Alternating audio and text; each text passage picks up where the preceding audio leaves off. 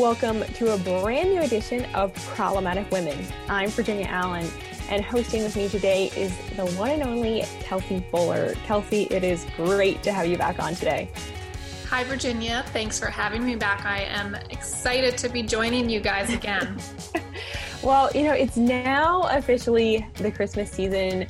And one of the things that I think I love most about this time of year is just like the calm that kind of comes over the world. I put up my Christmas tree on Sunday, and I always feel like when you do that, there's just like instantly like more peace in your house.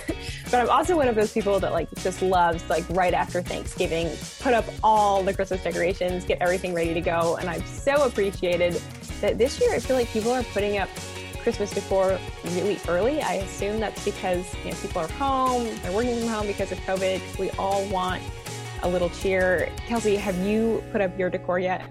Virginia, I have to say I am very jealous that you have a Christmas tree and all your decorations up.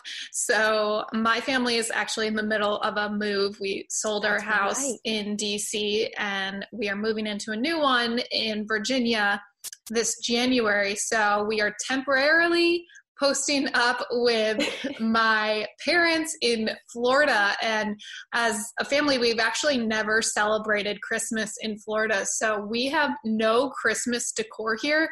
And actually, not even my whole family here is here. It's just my husband, my daughter, and uh, my dad. The rest of my family is up in Connecticut with COVID and travel restrictions. Know. You know, we're uh, experiencing, you know, kind of this bummed out holiday season like um, a lot of Americans are, where you can't gather together as a big group as we normally would do. So, you know, of course, with my dad down here, we have no Christmas decorations. I'm tempted to go out and at least buy a Christmas tree, but pending the COVID situation, hoping it's going to calm down. We're actually planning to go visit my husband's family in Iowa, and they will have no shortage of Christmas decor there. So I'm just trying to be patient. Yeah. Oh, man. It's a hectic season, Kelsey, to be moving around this time of year, but I am super excited for you guys. It's I know you're excited to be getting into a new place and it's yeah, I'll tell you things. next year my house will be decked out with Christmas decor basically at Thanksgiving. So I'll be right there with you, COVID or no COVID. You'll be ready to go. Well, a little Christmas at the beach hack. My my family has actually done it a couple of times in recent years and we started um, i guess you could call it a tradition we did it a couple years in a row but we would just sort of walk out into the woods and find some scrubby little tree and then we would put it in a bucket of sand in the living room and put some lights on it. And you know it was kind of a cute little charlie brown tree. So if all else very failed, cute you can always do that. I. Might go out and hunt for one this weekend. I'm just a little nervous about Scarlet and having sand mm. in um, okay in yeah. her reach. Probably not a good idea for a baby. Virginia, I at least got her Christmas pajamas, so I have that hey, going for us. there you go. I mean, that's really all the Christmas decorations you need is a baby in pajamas. exactly. oh, too good. Well, up on today's Problematic Women, I talk with longtime political activist Joanne Herring about her diplomatic and charitable work in Afghanistan and how she helped to break the back of the Soviet Union in the Middle East. Plus, we break down what you need to know about former Vice President Joe Biden's female press team and what the media missed about President Trump's powerful female leadership team. And as always, we'll be crowning our problematic woman of the week. Yes, we've got a great show this week, and uh, like we do every week on Problematic Women, we sort through the news to find stories that are of particular interest to conservative leaning or problematic women.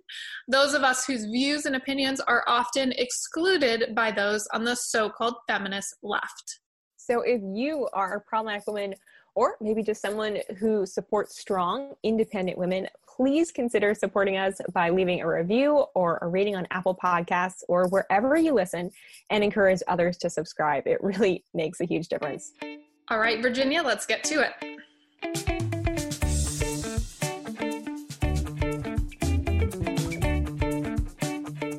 I am so honored to welcome to the show Joanne Herring, the founder of Marshall Plan Charities, a longtime political activist, philanthropist, and inductee to the Texas Women's Hall of Fame, and a woman who can receive a great deal of credit for helping to break the back of the Soviet Union. Miss Herring, thank you so much for being here today. Well, thank you, Virginia. I'm uh, privileged to be here.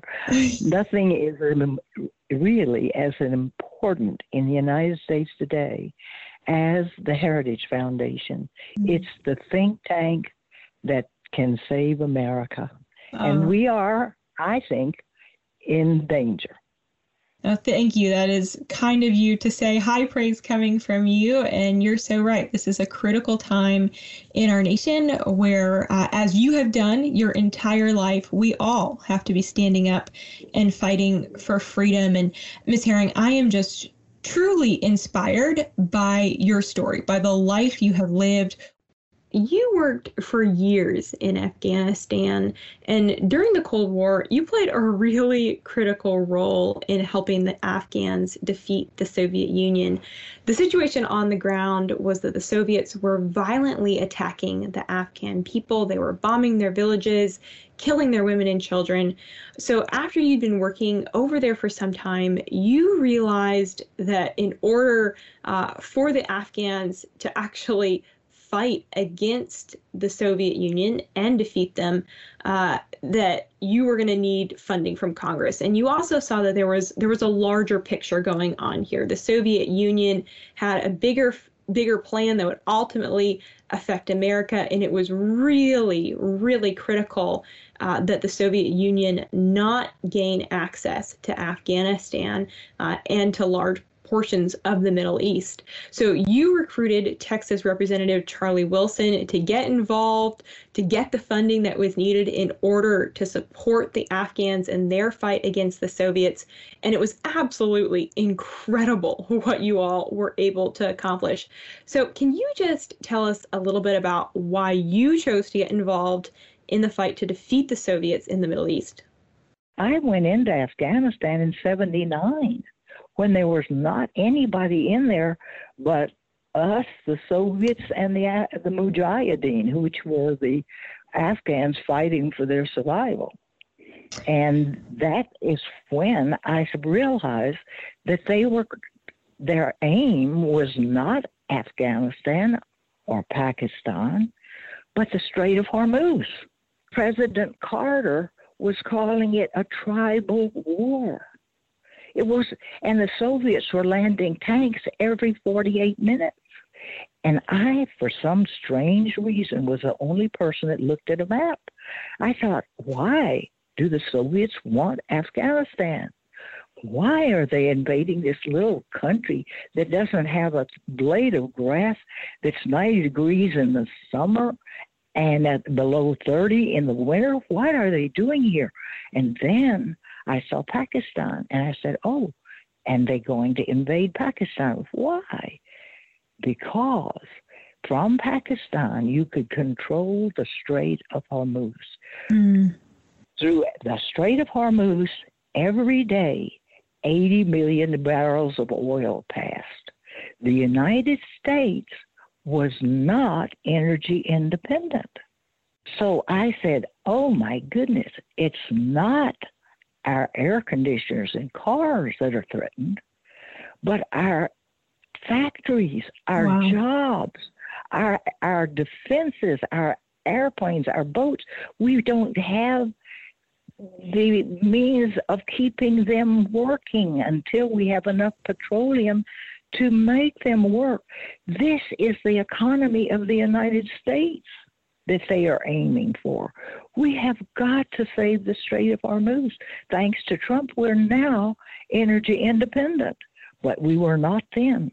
Mm-hmm. And this was a great threat. So when I took this to Charlie and the other people in the United States who had told me Afghanistan was not important, and Reagan, see, this got to Reagan too, and he understood it. He understood it quickly. And that's why Charlie, uh, with the Republicans voting solidly behind him, were able to get the money for helping Afghanistan. And it started out with very little money. And we had to do all kinds of machinations to get the armaments for them because they couldn't be marked made in USA. And this was very difficult, but we managed to get it through my connections in Egypt and Saudi Arabia and Charlie's connections in Israel. And this all came together, and under the radar, we were starting to help the Afghans fight the war. And they did. And we did it without one single American. Not one American soldier was involved wow. in that war, and we won it. And it was the hind legs of the Soviet Union because it's the first time that Soviet soldiers were actually involved in the fighting all over the world, where the Soviet Union, in Vietnam, and and in uh, Cuba, and in Nicaragua, all the places that were threatened, they raised their own troops finance them, arm them, but they didn't carry the Russian name. But this time, the Russian soldiers themselves were there, and the word was going home, and the body bags were going home, and this made a big difference in the Soviet Union itself, and it had a lot to do with the end of the Cold War. So that is what that was all about. Then what happened after that the United States, after asking this tiny little poor country with nothing to fight to the death for our beliefs and the things we wanted as well as theirs, we walked out. We left them a ruined, ruined country. We didn't give them a school, as Charlie said in the movie. We couldn't even give them a school that's when a light bulb then went off in your head of saying, I can do something to help these people on the ground in a practical way?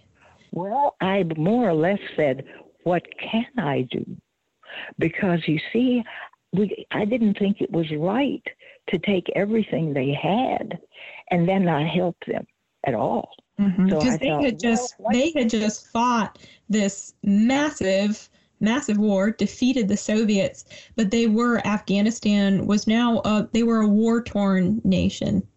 So many lives had been lost. People had lost limbs, been terribly injured, uh, and now you know they were sitting as a nation just struggling to survive. Parents struggling to feed their children. People didn't have jobs.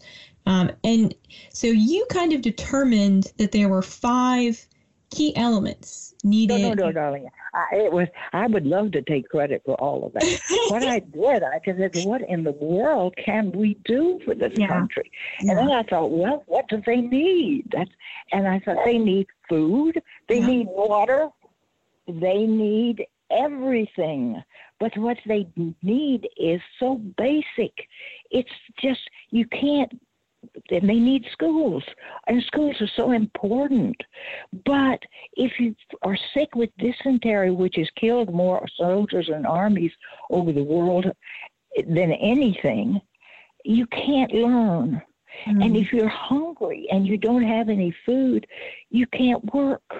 Yeah. So how are these people going to survive? How can a school help them when they are really not in the condition to take advantage of it. So we, they need a little medical care, not big things, but shots, mosquito nets, a midwife. It has the highest death rate among mothers in the world, mm. in a country that's war ravaged, and the average child person is under 14 years old and they need their children. And the Afghans are wonderful parents. They try so hard and they do everything and they're willing to work like dogs for anything and give their life. So I said, okay, how can I get them food, water, health care, moderate, moderate mm-hmm. education, and the most important thing in the world in any charity, and I had headed every one of them in the United States, is tomorrow. You can give them a wonderful meal today, but Mhm. how about tomorrow? They Mhm. can't, you can't feed them forever. So we have to teach them to feed themselves. Help them to learn. They didn't have most of them couldn't read and write. 80% of the Afghans couldn't read and write. Wow. So they had to follow the head man into everything. So this is what when you start a village in in some parts of this sort of country, you're really starting with very modest things because they are not able to move any faster than they can learn. And they were brilliant. There's nothing wrong with their minds. It was the opportunities they had never, ever had. So, anyway, what I said to them was look, let's do one village. Find me the strongest, most honest head man that you know in Afghanistan. And I did this with colonels. By this time, America was involved in Afghanistan. And the colonels read my story and what I had done, you know, in freeing Afghanistan. And I say that with quotation marks because they were barely free. And they said, oh my goodness, we are the guys that go out and fight we the, we don't plan the battles. We actually participate in them, and they loved the Afghans. And they they said, "I know you'll never answer this letter, but if you will, we'd like to help you. If you want to do a village, if you want to try to help the Afghans rehabilitate themselves and be a country that can take care of themselves, we want to help." And they were wonderful. And so I said, I wrote them back, and I said, "Okay, let's go." So they found me the village because and this they was about people. 10 or 15 years ago, correct? right. Okay. And but this eh, and since then, okay, what happened? But you see, you have to understand that this is what we're facing around the world today. It's not just a matter of throwing stuff at them. They have to learn how to use the stuff. America is so far advanced that we send in for help, medical help, an MRI in six months because nobody knows how to use it, nobody knows how to repair it. It becomes a doorstop. When what Mhm. they need is bandages and penicillin and anything that will help stop the infections that they get and and the malaria and the they have polio all all those things and the TB which can be helped they, there are shots for all of these things, but they didn't have access to them. So this is what we started doing, giving them access. Well, we, we couldn't get anybody to support our program, which was food, water, healthcare, education, and jobs. Nobody would do it. They said, yeah, it makes a lot of sense, but it's never been done. And we're just not willing to put money into it. And I mean, I went to the highest in the land. I went to all the senators. I talked to the chairman of the Joint Chiefs of Staff. All of them tried to help me. I went to USAID. I had lunch with Hillary Clinton when she was Secretary of State. I, I went to anybody who was Republican, Democrat, whatever, to get help for Afghanistan. We couldn't get it. So. I said, okay, we're going to do it in Houston, Texas. So we did, and we did a program about royal weddings with the Crown Prince of France. Can you imagine? We and that was your fundraiser.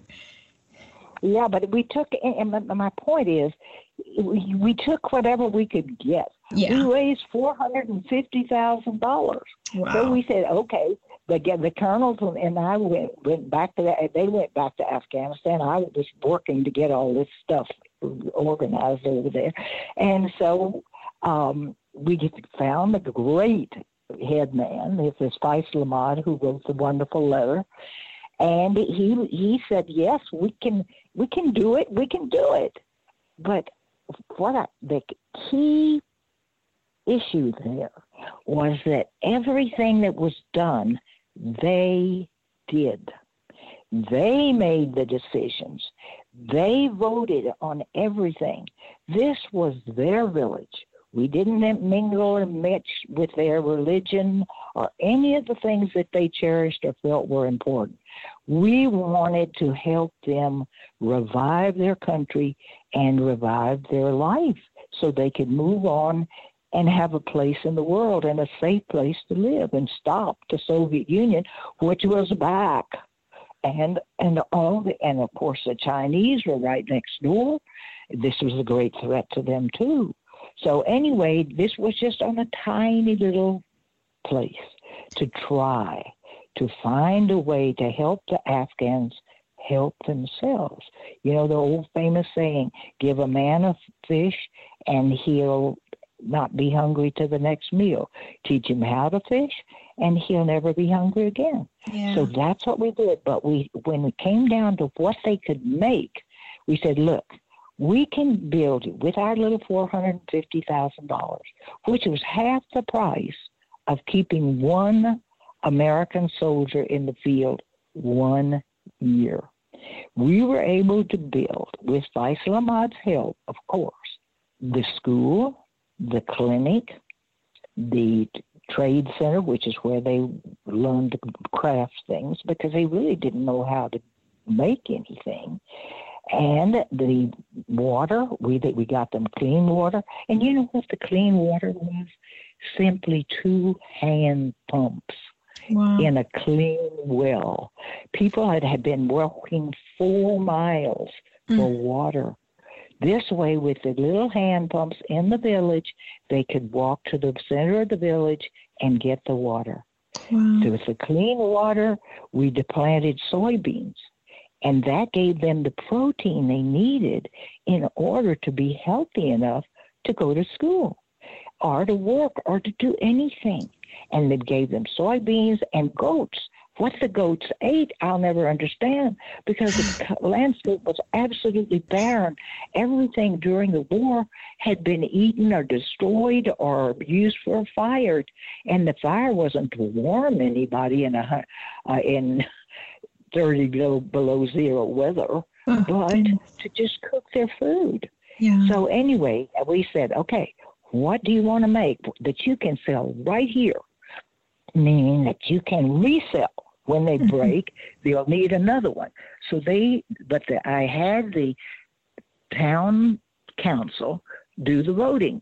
So they went back and they voted and they said they wanted to, they wanted sewing machines because the women could then make uniforms. Then they wanted um, the goats. they hope that then they'd have milk, you see, for the babies because the children were totally, totally malnourished. And they they wanted to repair bicycles. Nobody had a car, for heaven's sakes. And they take a bicycle that you wouldn't give to the Salvation Army. And we know the Salvation Army isn't picky. They'll take anything to help people learn how to fix bicycles, so they too, you know, can even in America can become self-supporting. Okay, they were able to take those bicycles that were so horrible that you couldn't imagine they could ever be used again, and they looked like a new swim when they came back. Wow. They knew how to do these things, but they didn't have the materials, they didn't have the money, they didn't have the teachers. But we provided all those things for one year.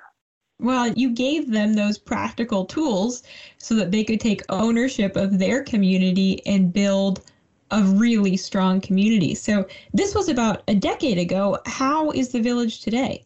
You see, this is what's really important. This is in the middle of a war. We lost contact with them for 10 years because nobody would go in there. It was so dangerous. So we said we had said, look, it's all yours because you, you can either sink or swim because we don't have any money to give you, but we'd care about you and we'll try to keep in touch, which we could not do. But ten years later, we got through. And Faisal Ahmad said to us, we said, How are you? He said, We're flourishing.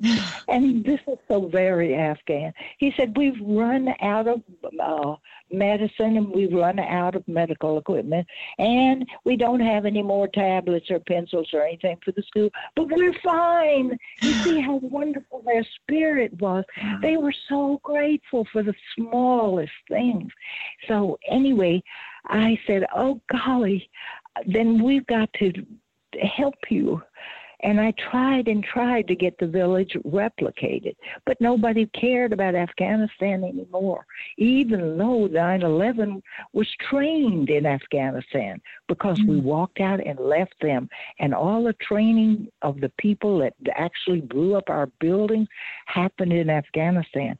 But after that, we went in and the Afghans helped us clean up the Taliban, but, it wasn't just the Taliban. There are about 200 different terrorist organizations. Everybody wants power and money. That's the source of every war. And how do you get power and money? Well, you take it yeah. from the weak. And so that's what they did. But that village survived. Incredible. I told George Clooney about this, and he said, you know, this could be done anywhere. It's simply taking this, these things food, water, healthcare, education, and jobs, which are not that expensive, and giving them to the people and helping them d- defend and fend you know, for themselves. He said, You know, I don't work in Afghanistan, but I work in Africa.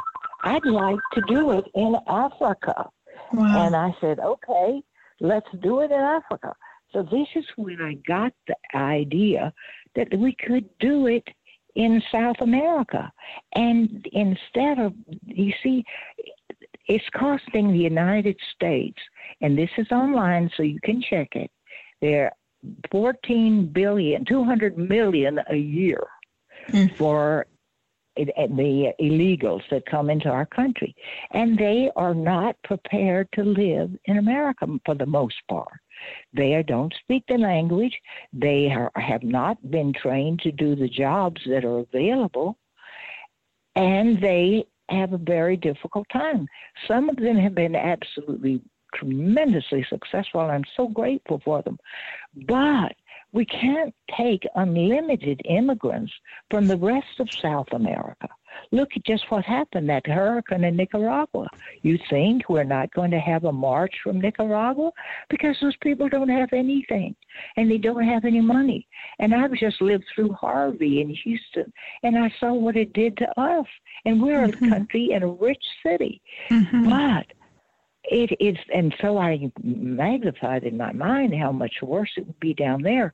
So I thought about George Clooney and I said, why not help them where they are? Yeah. They speak the language, they're with their family.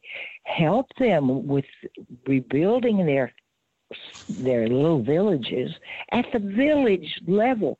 Stop sending money to corrupt governments. The people at the head of these governments send all the money to Switzerland. I have seen it. I have known the pilots that flew the money, our mm. money, our tax money, and wow. it's going because of some corrupt official that gets changed every two or three years. Help the people who want to be free, the good people who would make good citizens anywhere, but why not in their own country? So my dream is help them where they are. Mm. And that is go down there, give them food, water, health care, education, and jobs. So, and jobs, that's the main thing. If they don't know how to make something, that can be sold in the United States or somewhere else or even in their own country, they can't survive because they can't support a school or teacher or a doctor or a midwife. You see, with American ingenuity, and and I've talked to many American CEOs. I said, look, if they are willing to learn, would you be willing to provide the, the equipment and the things they need to learn on and a teacher and then give them a job once they have learned how to do this. I wanted them to do it in high school, for which is free to do these sorts of things so that you can train our own kids that yeah. aren't doing that well.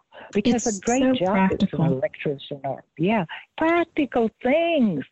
It's just amazing how out of this one little Afghan village, this beautiful model has come about that is is so practical and can so practically be implemented in in other nations. And uh, in 2009, you founded Marshall Plan Charities, and I encourage all of our listeners to check out the website. We'll link it in the show notes in, in the show notes because this is just uh, it's so incredible to see what can be done when when you do go into a community and like you say you teach people how to fish. It's just, it's beautiful. It brings lasting change.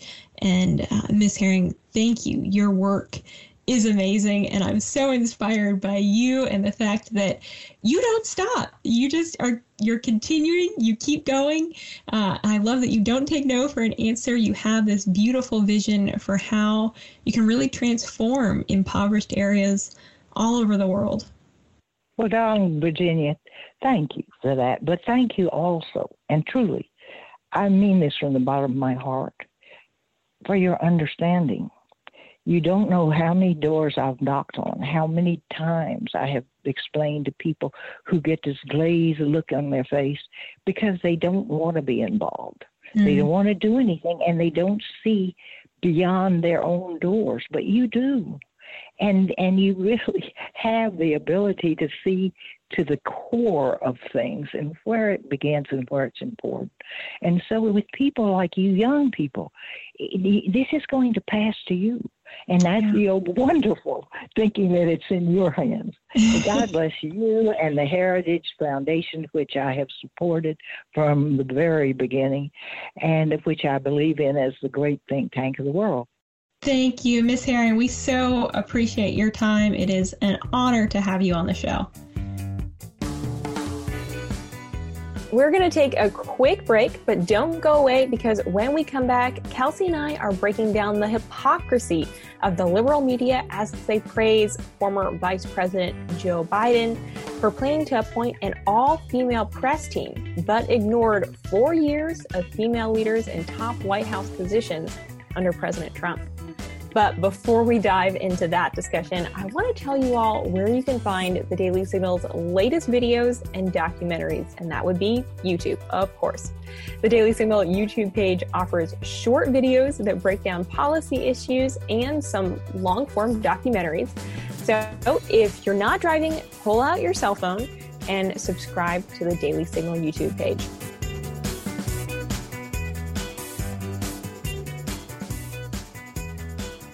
The presidential election is still being contested, but former Vice President Joe Biden has already begun to name a number of individuals who will serve in top White House positions. And many of those top picks are women, especially when it comes to his press team. So, Kelsey, I know that you know this, but on Sunday, the Washington Post wrote a story uh, about this fact. And one of the quotes in that story I, I want to read, it's really important. They wrote Jennifer Psaki, a veteran Democratic spokeswoman, will be Biden's White House press secretary, one of seven women who will fill the upper ranks of his administration's communication staff. This is the key part.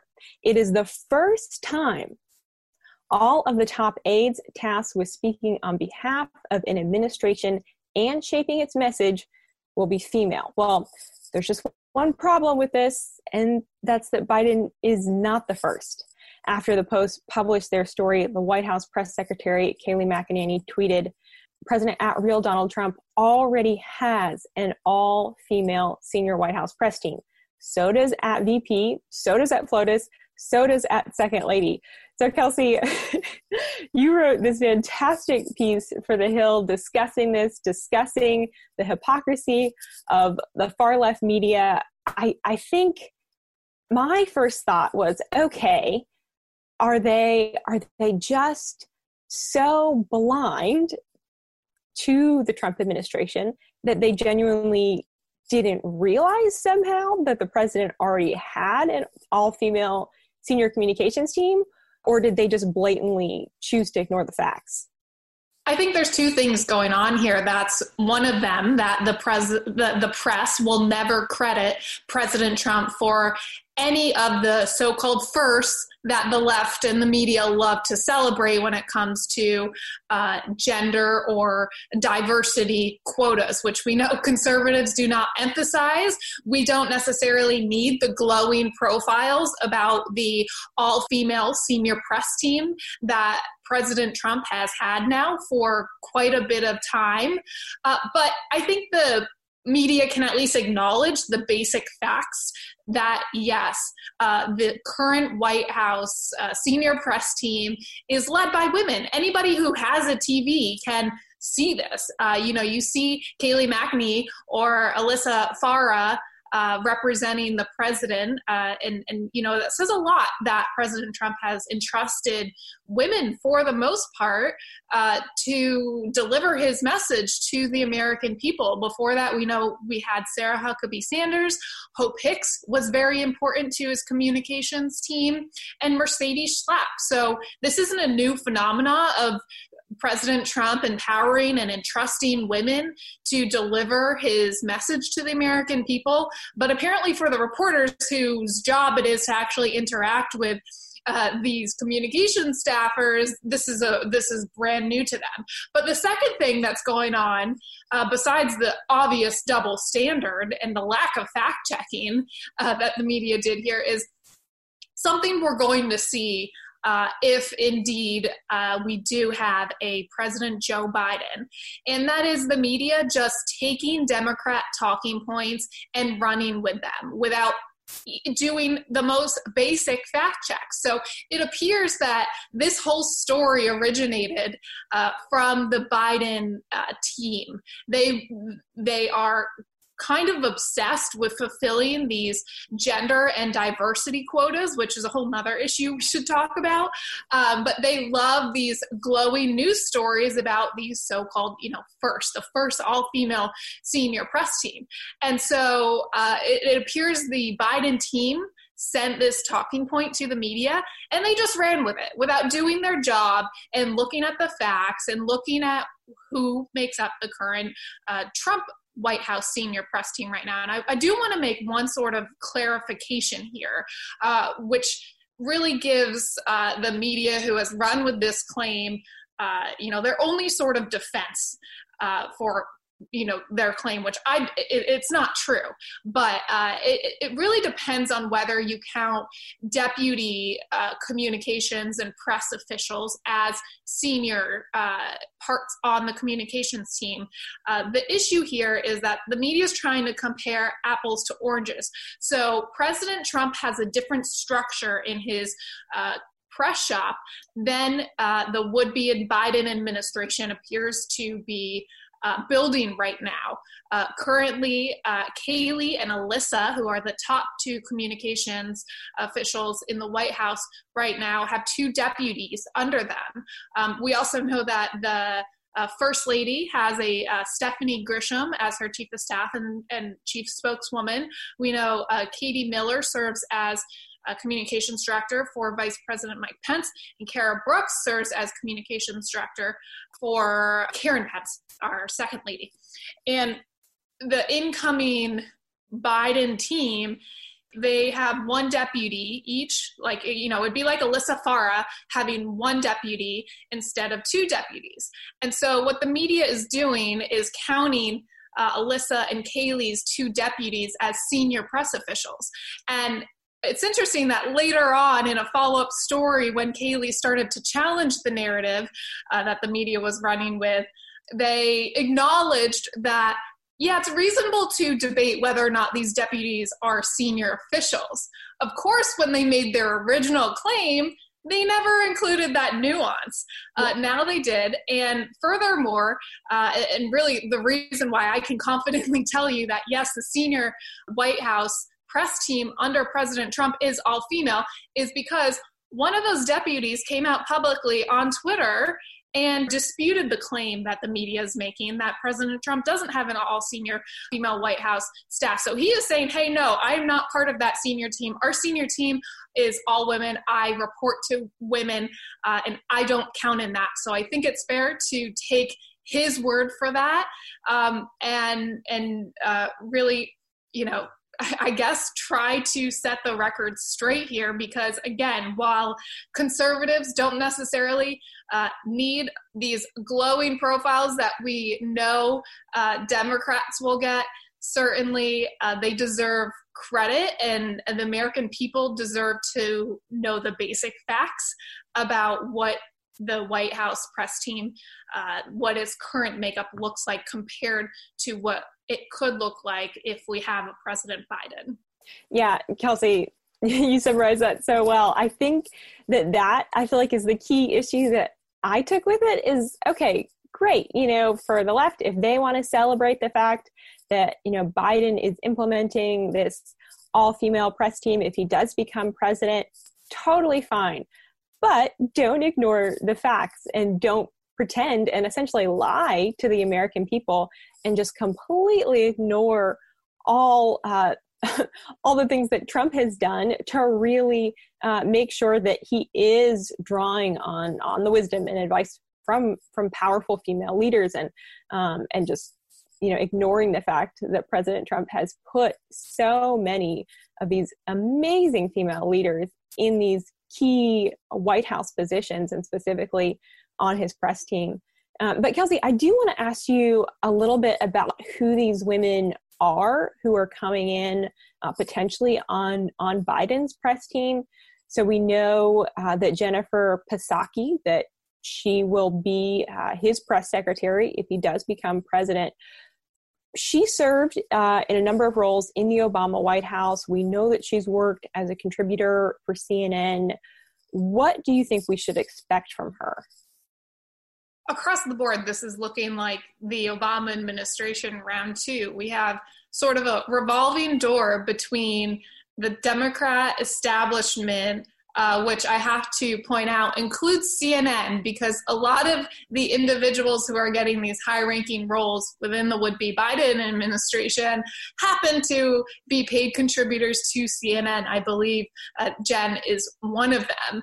Uh, she served uh, as the um, spokeswoman for the State Department under the Obama administration at one point. And you have to remember, you know, this scandal free Obama administration happened to have overseen, uh, uh, you know, Russia's um, intervention into Crimea.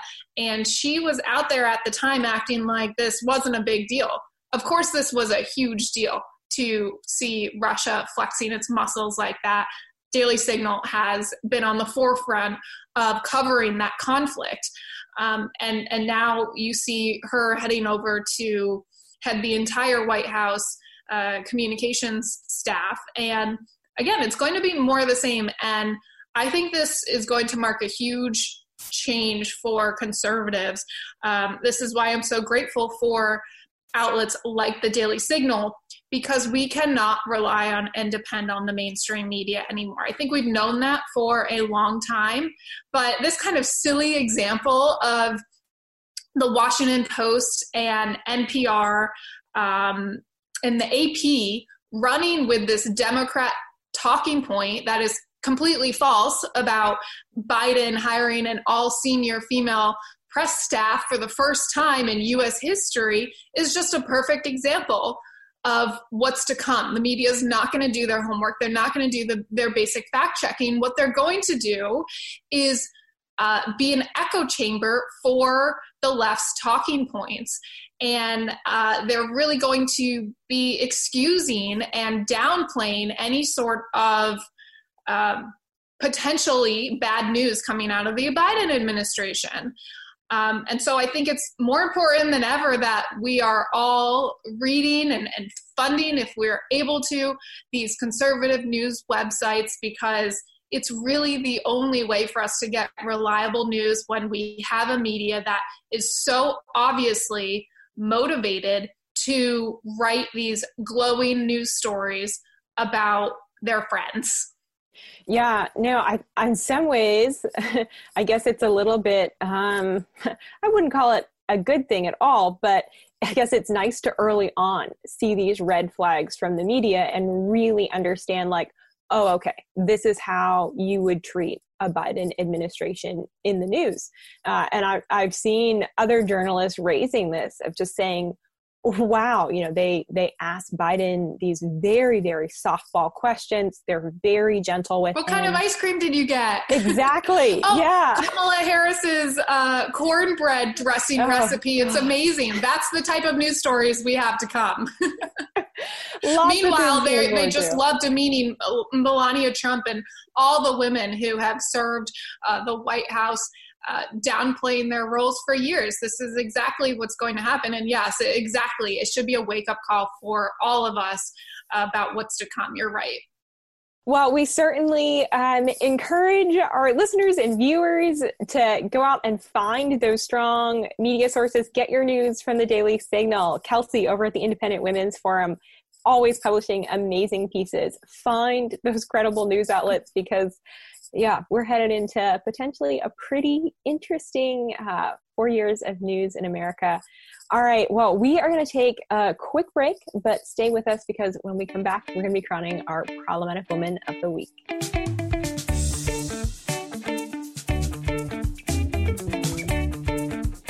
It's easy to get overwhelmed by the 24 7 news cycle. If you're looking for a way to keep up with the news that matters, the Daily Signal podcast brings you the top news of the day. Hosts Rachel Del Guidice, Kate Trinko, Rob Bluey, and myself, Virginia Allen, bring you headlines and interviews with lawmakers, authors, and conservative activists. If you're a conservative who wants to be on top of the news, check out the Daily Signal podcast, available every weekday morning. Now it is that time once again, time to crown our problematic woman of the week. And this week, the crown goes to First Lady Melania Trump.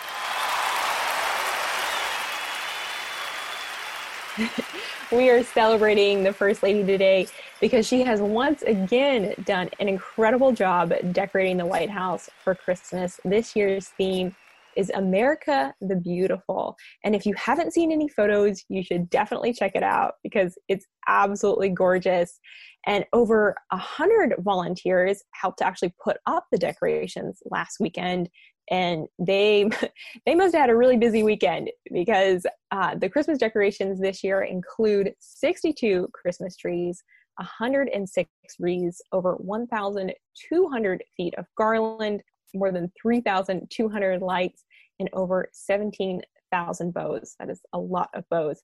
So, Kelsey, have you been before to the White House at Christmas time? I actually had the honor of seeing it last year uh, when my daughter Scarlett was only a few months old. Uh, we got a tour actually from one of our former Heritage Foundation colleagues uh, who worked at the White House at the time. It was so special. It was so beautiful. Uh, the press always gives Melania Trump a hard time for her Christmas decor. They troll her because they think that she's trolling them, sending these secret messages through her decor. Um, and, you know, just Googling the decorations this year, you see they're at it again. The Washington Post has a headline Melania Trump's normal Christmas decorations reveal her secret.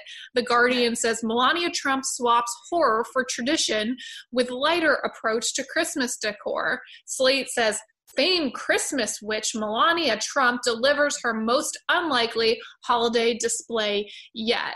This is just a small sampling of the examples why Melania Trump is problematic no matter what she does. So, the past couple years, she um, was I guess, more untraditional. She was more bold in her Christmas decor, which I think we all appreciate. I mean, Christmas decor is beautiful no matter what, even when it's just traditional as it is this year.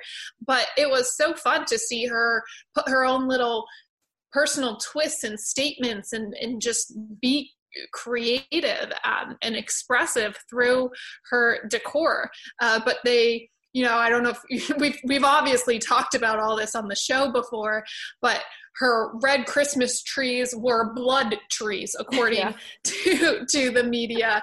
Um, they had a problem with her, um, you know, the the white theme the white one ones, year, yeah. and so she's just problematic no matter what she does, even when she uh, this year chose to do a more traditional look.